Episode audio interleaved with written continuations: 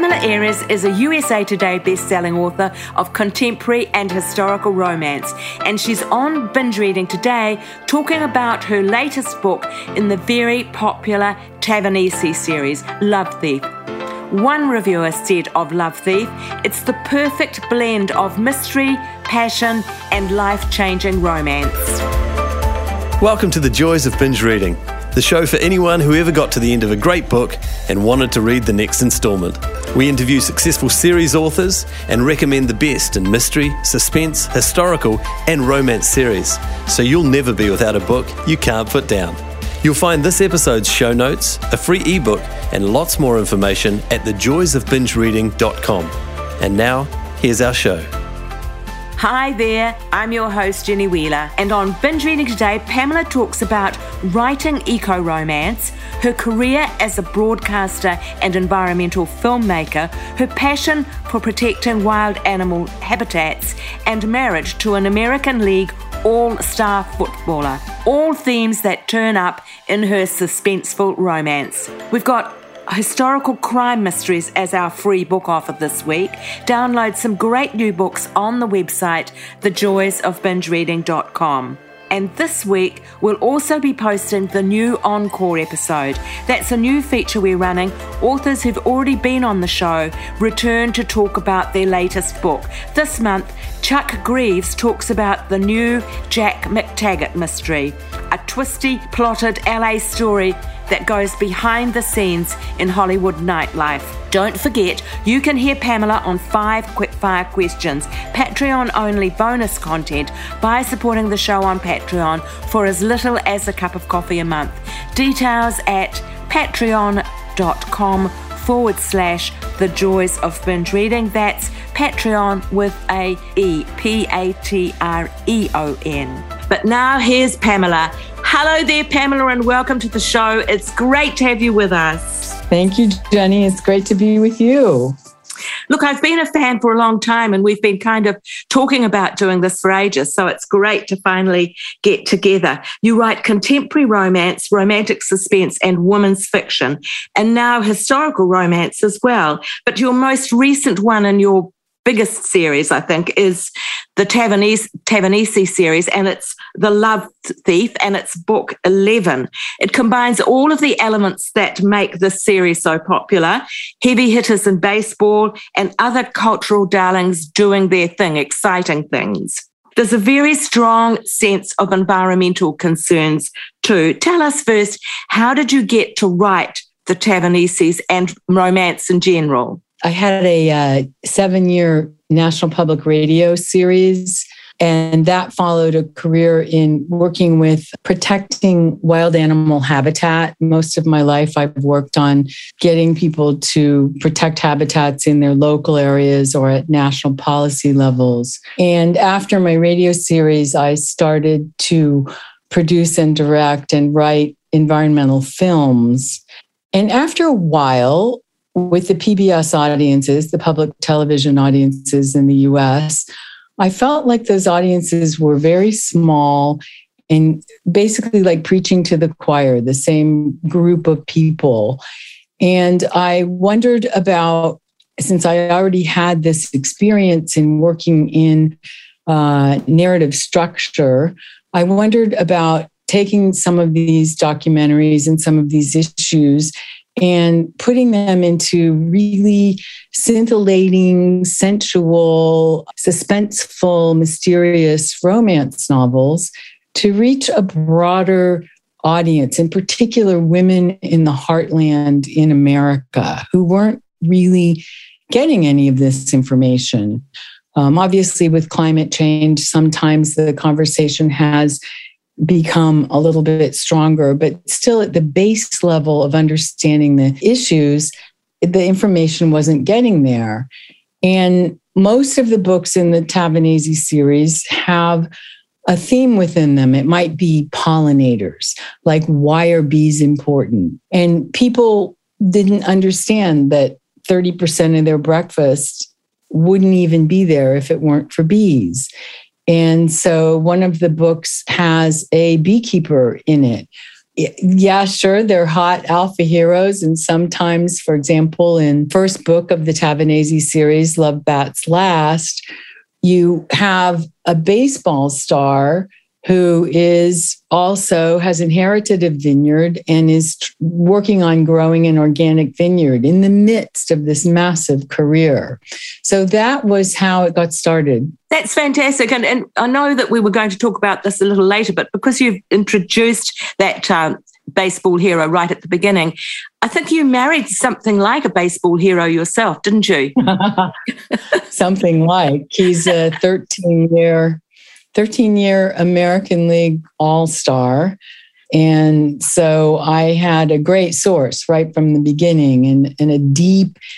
One of the things I love about these books, and one of the things I love when I get responses from readers who are baseball fans, is their response when they say, Oh, I've never seen the game from the inside out. I've never understood the nuances. For example, people don't know that baseball is one of the fastest games in the world as far as response time. It's a couple milliseconds to hit a 90 mile an hour, 100 mile an hour fastball. The only sports that are faster are, believe it or not, ping pong, fencing, and tennis. Gosh. Which are quite, you know, you think, wow, I didn't even think about ping pong. My goodness. But um, it was quite funny because sometimes at breakfast, Bruce and I would be discussing the books or discussing the plots, or maybe I'd just be musing over my breakfast, like, oh, well, something about the game. And Bruce would be, are, are we talking about the books? Are we talking about real life? I mean, it was kind of, it was funny because he'd get lost.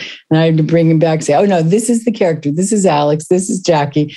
And he's been great about remembering the characters and helping me with the, the baseball. It's fantastic. And in The Love Thief, you've also got baseball, but in this one, the heroine is setting up an elephant sanctuary. So you've done a wonderful job of combining these two elements of your own personal passions, haven't you? I mean, it must be really fun to be able to work in something where you feel so strongly about the, the themes of it.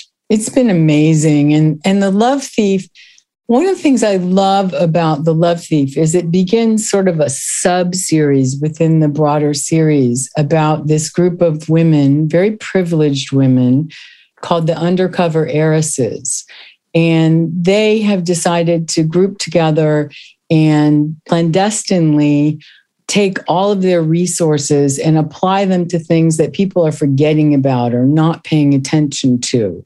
And in this case, the heroine had been working in Africa and she saw the plight of the elephants. And there was an elephant that um, was going to be put down because no one in that small place could afford to feed it and give it medical treatment.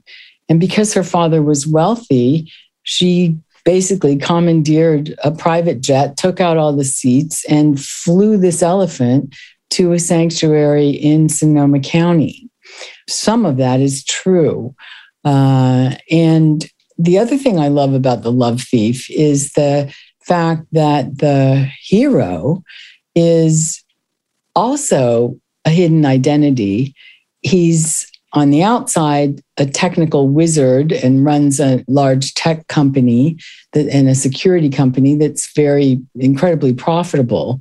But behind the scenes, he is going around stealing back artwork that was stolen by the Nazis and giving it back to the rightful owners by basically breaking and entering and leaving in their house so that when they come back, there's this piece of art that once belonged to their grandfather.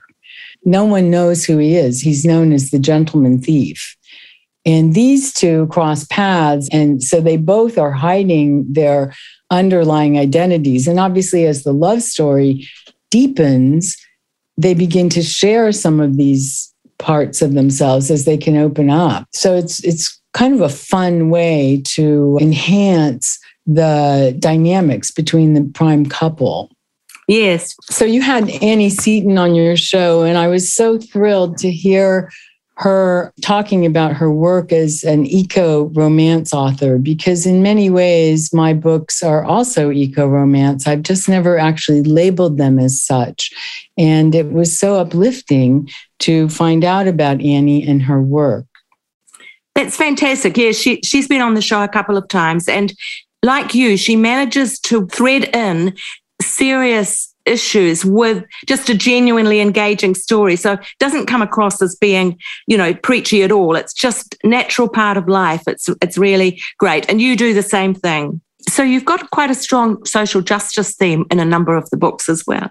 But you mentioned on your website this phrase that caught my eye. You say that you're really involved with and, and captivated by the transforming power of the universe. That's a very deep concept. Could you tease out a little bit for us what that means to you, the transforming power of the universe? oh, that's a long story. It's a 13.8 billion year story. But in a nutshell, when I met my husband, he was the director of at a university of the Center for the Story of the Universe. And the I was uh, brought on board. I like to say he bought me. People say, "How did you meet your husband?" And I say, "Oh, he bought me," because the president of the school basically offered my services without asking exactly, and uh, we began working together before we got married. And I had a passion for the environment, but I didn't have this larger piece of the story. And basically, what the work consisted of was helping people to understand that over the time of the evolution of the universe, we are a we are the universe becoming. At every moment, every being is the universe developing and becoming its next phase, which is a pretty wondrous thing when you think of yourself as in this moment, I, as a being, am the universe taking its next steps. And for people to see themselves as a 13.8 billion year event is a whole different perspective than just saying, well, my grandfather was this person or my grandmother. When you when you really think that you came out of this evolution of progress within the universe. And for example, some people don't know that the iron in their blood came from the explosion of a supernova. The, the basic elements of forming the earth came from a supernova explosion. And the iron is conserved on earth. So the iron in your blood could have been in a dinosaur when you die, even no matter how you, whether you're cremated or buried or go to the Eagles or whatever people do, that iron continues on in a lineage. That's a whole different perspective for people to get. And it gives a different perspective also to how you want to interact with your locality, your environment, your community. It's amazing. Actually, I must admit, I didn't really understand that either. That is remarkable. Is he still doing that work? Has he written any books or?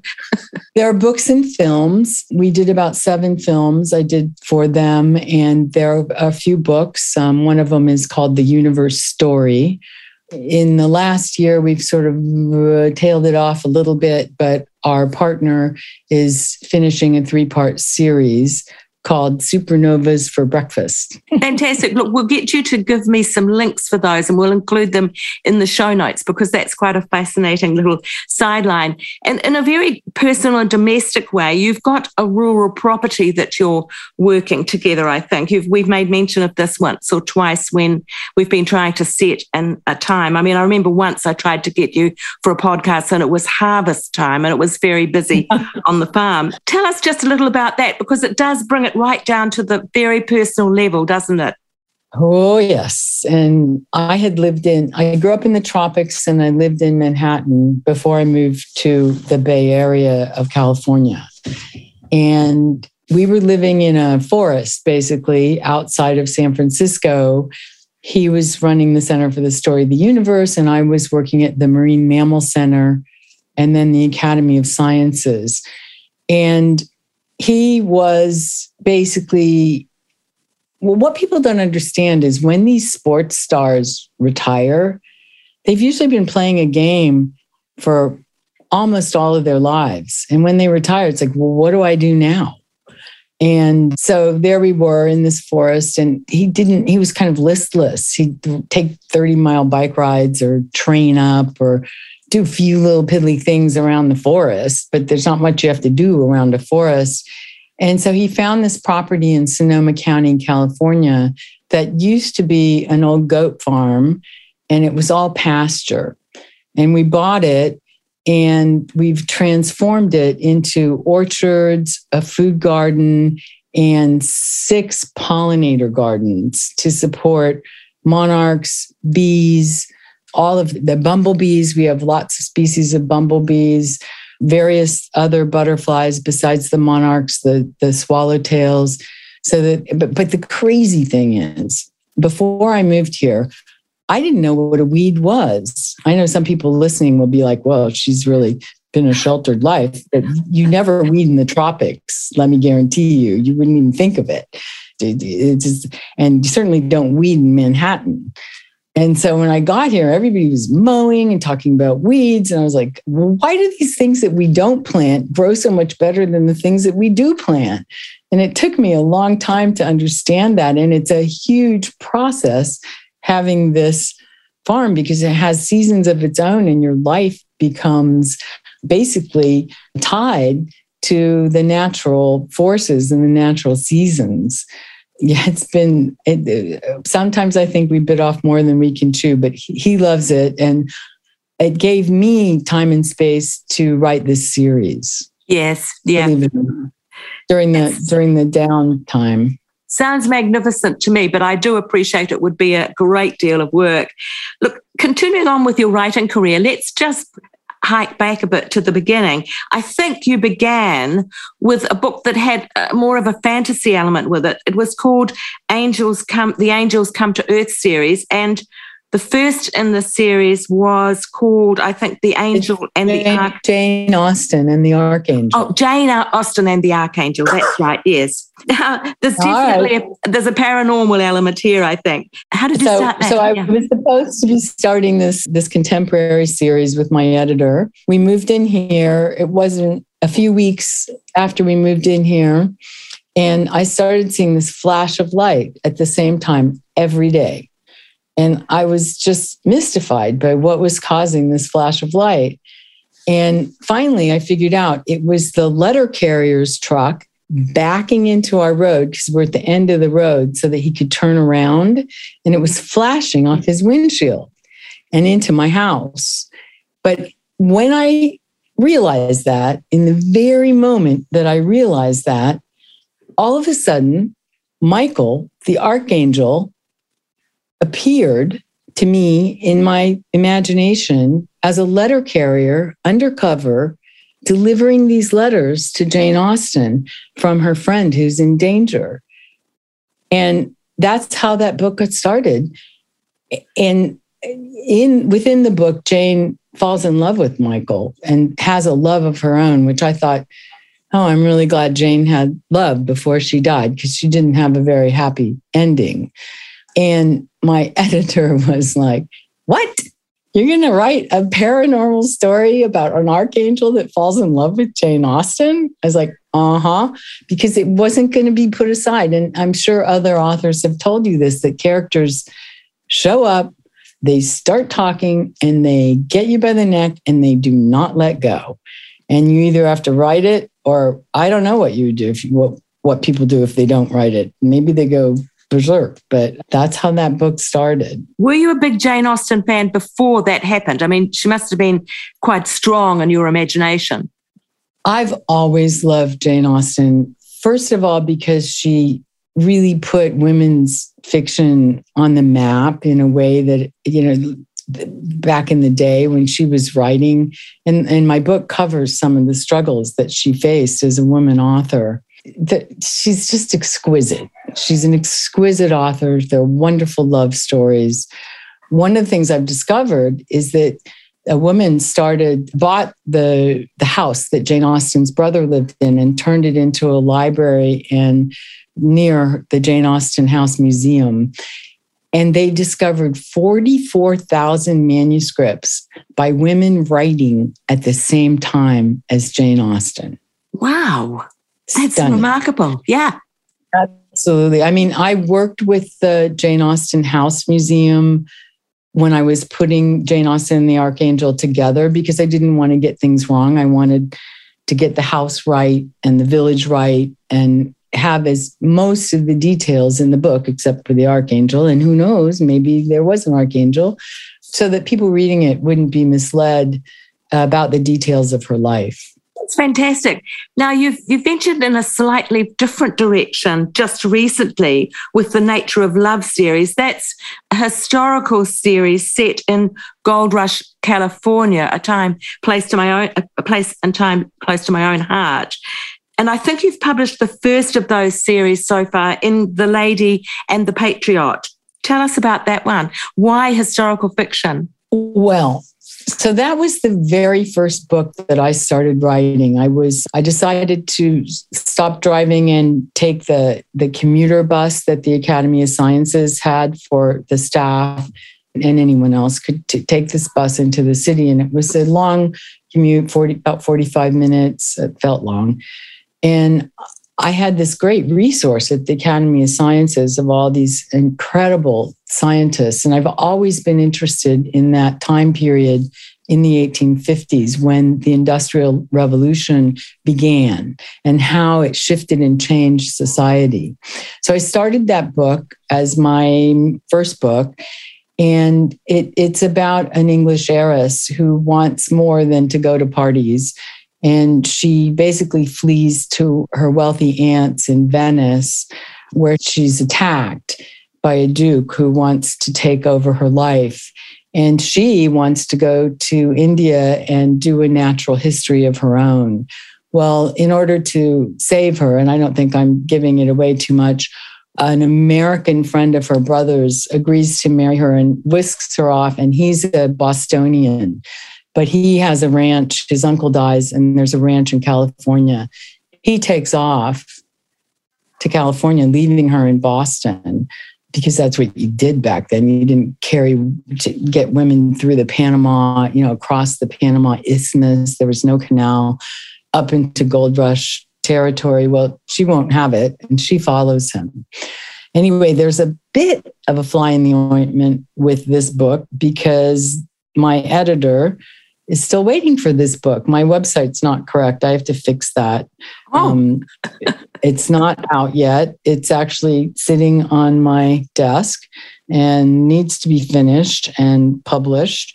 And the editor's, she's like, just send it to me. I'll, we'll just get started. And I'm like, no, I want to do this. And I want, you know how writers can be. There's four yes. or five things fix. It's a long book and it's got a lot of love stories in it. And it, I love that book. It's my family's favorite of the whole, all, everything I've ever written. So everybody's like, when are you going to get this book out? But uh, I rescued three feral cats in January. They tripped me and I broke my arm in three places so I haven't been able to type until actually this week is the first week since January that I'm actually able now to move my arm and type. Oh my God. So I've been a little, I know, it's been a heck of a year. That's amazing. It sounds almost like it's a saga, is it? If there's a lot of characters. Yes, it is. It definitely is. It's very different from my other books, except that my books always have the strong love interest and I adhere to a three act structure that's like film like. I mean, a lot of people say to me, my books are like watching a movie where, where they're tight and you feel the progress within the book, particularly as the love stories develop. Look, we've got a new thing that we're just starting on the podcast called Encore, and it's for authors who've been on the podcast before talking about their latest release. And that sounds like one when it finally hits the shelves that I'd love to do a, a little and a slightly shorter Encore interview on because it's just the sort of thing I love. Well, I would be very happy about that, and my editor would be thrilled. would mean it's finished. yes, exactly. Turning away from the specific books to talk a little bit about your wider career, if beginner writers ask you for advice about how to get started as a published author, what do you say to them? Do, do you mean as a published author or how to get started writing? How to get started when they're just beginning and they want to get started published? Well, I, I think the most important thing, and this is probably what every author on your podcast says, is to get the butt in the chair or at the stand up desk and get the words on the page. Yes. That's one of the most important things. The other thing is to connect with other authors so you're not gobsmacked by the sense of, oh, there's so much to do or I can't do it. To build your confidence, other authors are very willing to share and help with getting over some of those humps that beginning authors um, often face. So I'd say I'd say write and tap into your community. There are lots of local writing communities. Yes, you've got a great one there. I know Barbara Freethy in it. She's been on the show, Bella Andre. So you've got some very big names that are close to you, haven't you? I was really fortunate. When I started out, Barbara Freethy and Bella Andre and Tina Folsom and several other A-listers were in my writing group. And they were the bicycles out in front for the self publishing move in particular because they had to figure everything out from scratch. Yeah. It's much different now. And they were very uh, generous in sharing what they knew and the techniques they used there was a lot of generosity in that early community. Since then, you know, they've gone on to huge careers and they're not as much involved in the local writing group, but the thread continues because other people like me or others, you know, pick it up and and keep it going. Yes. Yeah. Look, this is called The Joys of Binge Reading, and we're starting to come to the end of our time together. So tell us about your own reading habits and anything you'd like to recommend to our listeners. I love time travel, any well written time travel. I'm not sure why I love time travel so much, but I do. And I also love Susanna Kearsley's books she's wonderful. I don't know if you've had her on your show, but I haven't her, yet. but honestly, she's been on my list for years. I but I have read her and I love her too. Yes. She's fabulous. Mm. I, I obviously read Joanna Bourne. I read a lot of historicals because for some reason, when you're writing contemporary, it's nice to have a break and read the Regency historicals. My main crack is I, I, but it's probably not too interesting to other people, is I, I absolutely love reading quantum physics. I have a degree in, in part of my degree is in astrophysics, and I love physics. And so I'll sit down and read about quantum particles and quantum computers and you'd but, probably have um, to put it into a you'd probably have to put it into a romance series before I could take that. well, so everybody's bugging me about this because because I've done you know 30 years of work in the field to make it you know to be able to talk about it with people. I mean, for example, one of the meditations I have is there, there's a particle called a neutrino, and a neutrino can pass through 13 miles of lead and never hit anything. and sometimes I'll be driving down the road and I'll think, you know, a neutrino wouldn't see any of this. It wouldn't see the road. It wouldn't, it wouldn't see the car. It wouldn't see me. There are billions of them passing through you at any moment. And sometimes when people want to get the bigger perspective and just kind of let everything go, you know, the illusion of form and just kind of go, woo, that's kind of a fun thing to think about. But yeah, so yeah, I read quite a bit of historical fiction and sometimes I read contemporary prize winning books because I, I'm part of a local Sonoma County book group, we've been reading quite a few books about refugees. As you can imagine, there's such a crisis now in yes. the world. And yes. understanding that, we just finished a book called The Road to Raqqa, just what people go through to try to recreate their lives. Yes. Yeah. I saw on your website that you were making a bid, an appeal for Ukraine a few weeks back too. Yeah.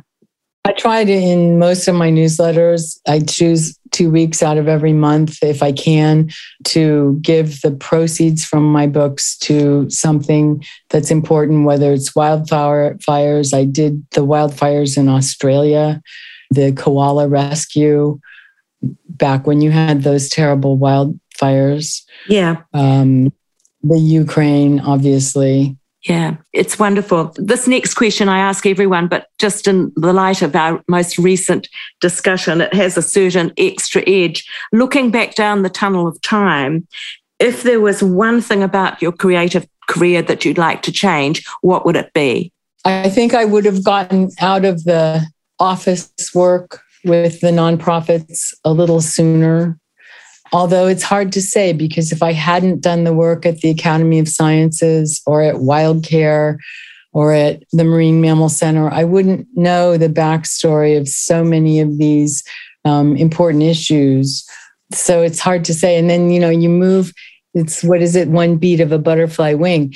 If I done that would i still have met my husband? Would i you know there's there's all those things. It's hard yes. to know if you change one thing what's going to happen but i would have gotten started sooner. Yes yeah. Look do you enjoy interacting with your readers and where can they find you online? I love hearing from readers. I heard from one reader in England after I wrote Thrown by Love, which does have an astro- uh, astronomer in it, a woman professor who talks about the stars, and there's a little bit of the universe story in that. And this woman from England said, Oh my God, I finished that book. I went out and I laid down on my grass and I looked at this, I looked at the stars and I I just I saw them so differently because one of the meditations is when you look at the stars to realize you're not really looking up, you're looking down. Explain that a little bit more. you're you're laying on the surface of the earth and you're looking down into the stars. You're actually looking down. And it's kind of a mind teaser. Yes. And that's so thrown, to, thrown by love. Everybody's going to run to lo- Thrown by Love now. that that is one of my favorite books. And that is a great introduction for people who don't know anything about baseball. And it's just the story of Scotty. It's, it's really a fun book. Look, Pamela, that's fantastic. We'll have all of the links for these things we've mentioned in the show notes so people can find them there. But it's been a real pleasure to talk. It really has. Thanks so much for being with us today. Thank you for having me, Jenny. It means so much. Next week on Binge Reading, Anita Abriel. You know her from her best selling book, The Light After the War. She's on next week with her new book, called The Italian Girl, a World War II story of stolen artworks and romance set in a famous villa in Florence. That's The Italian Girl next week.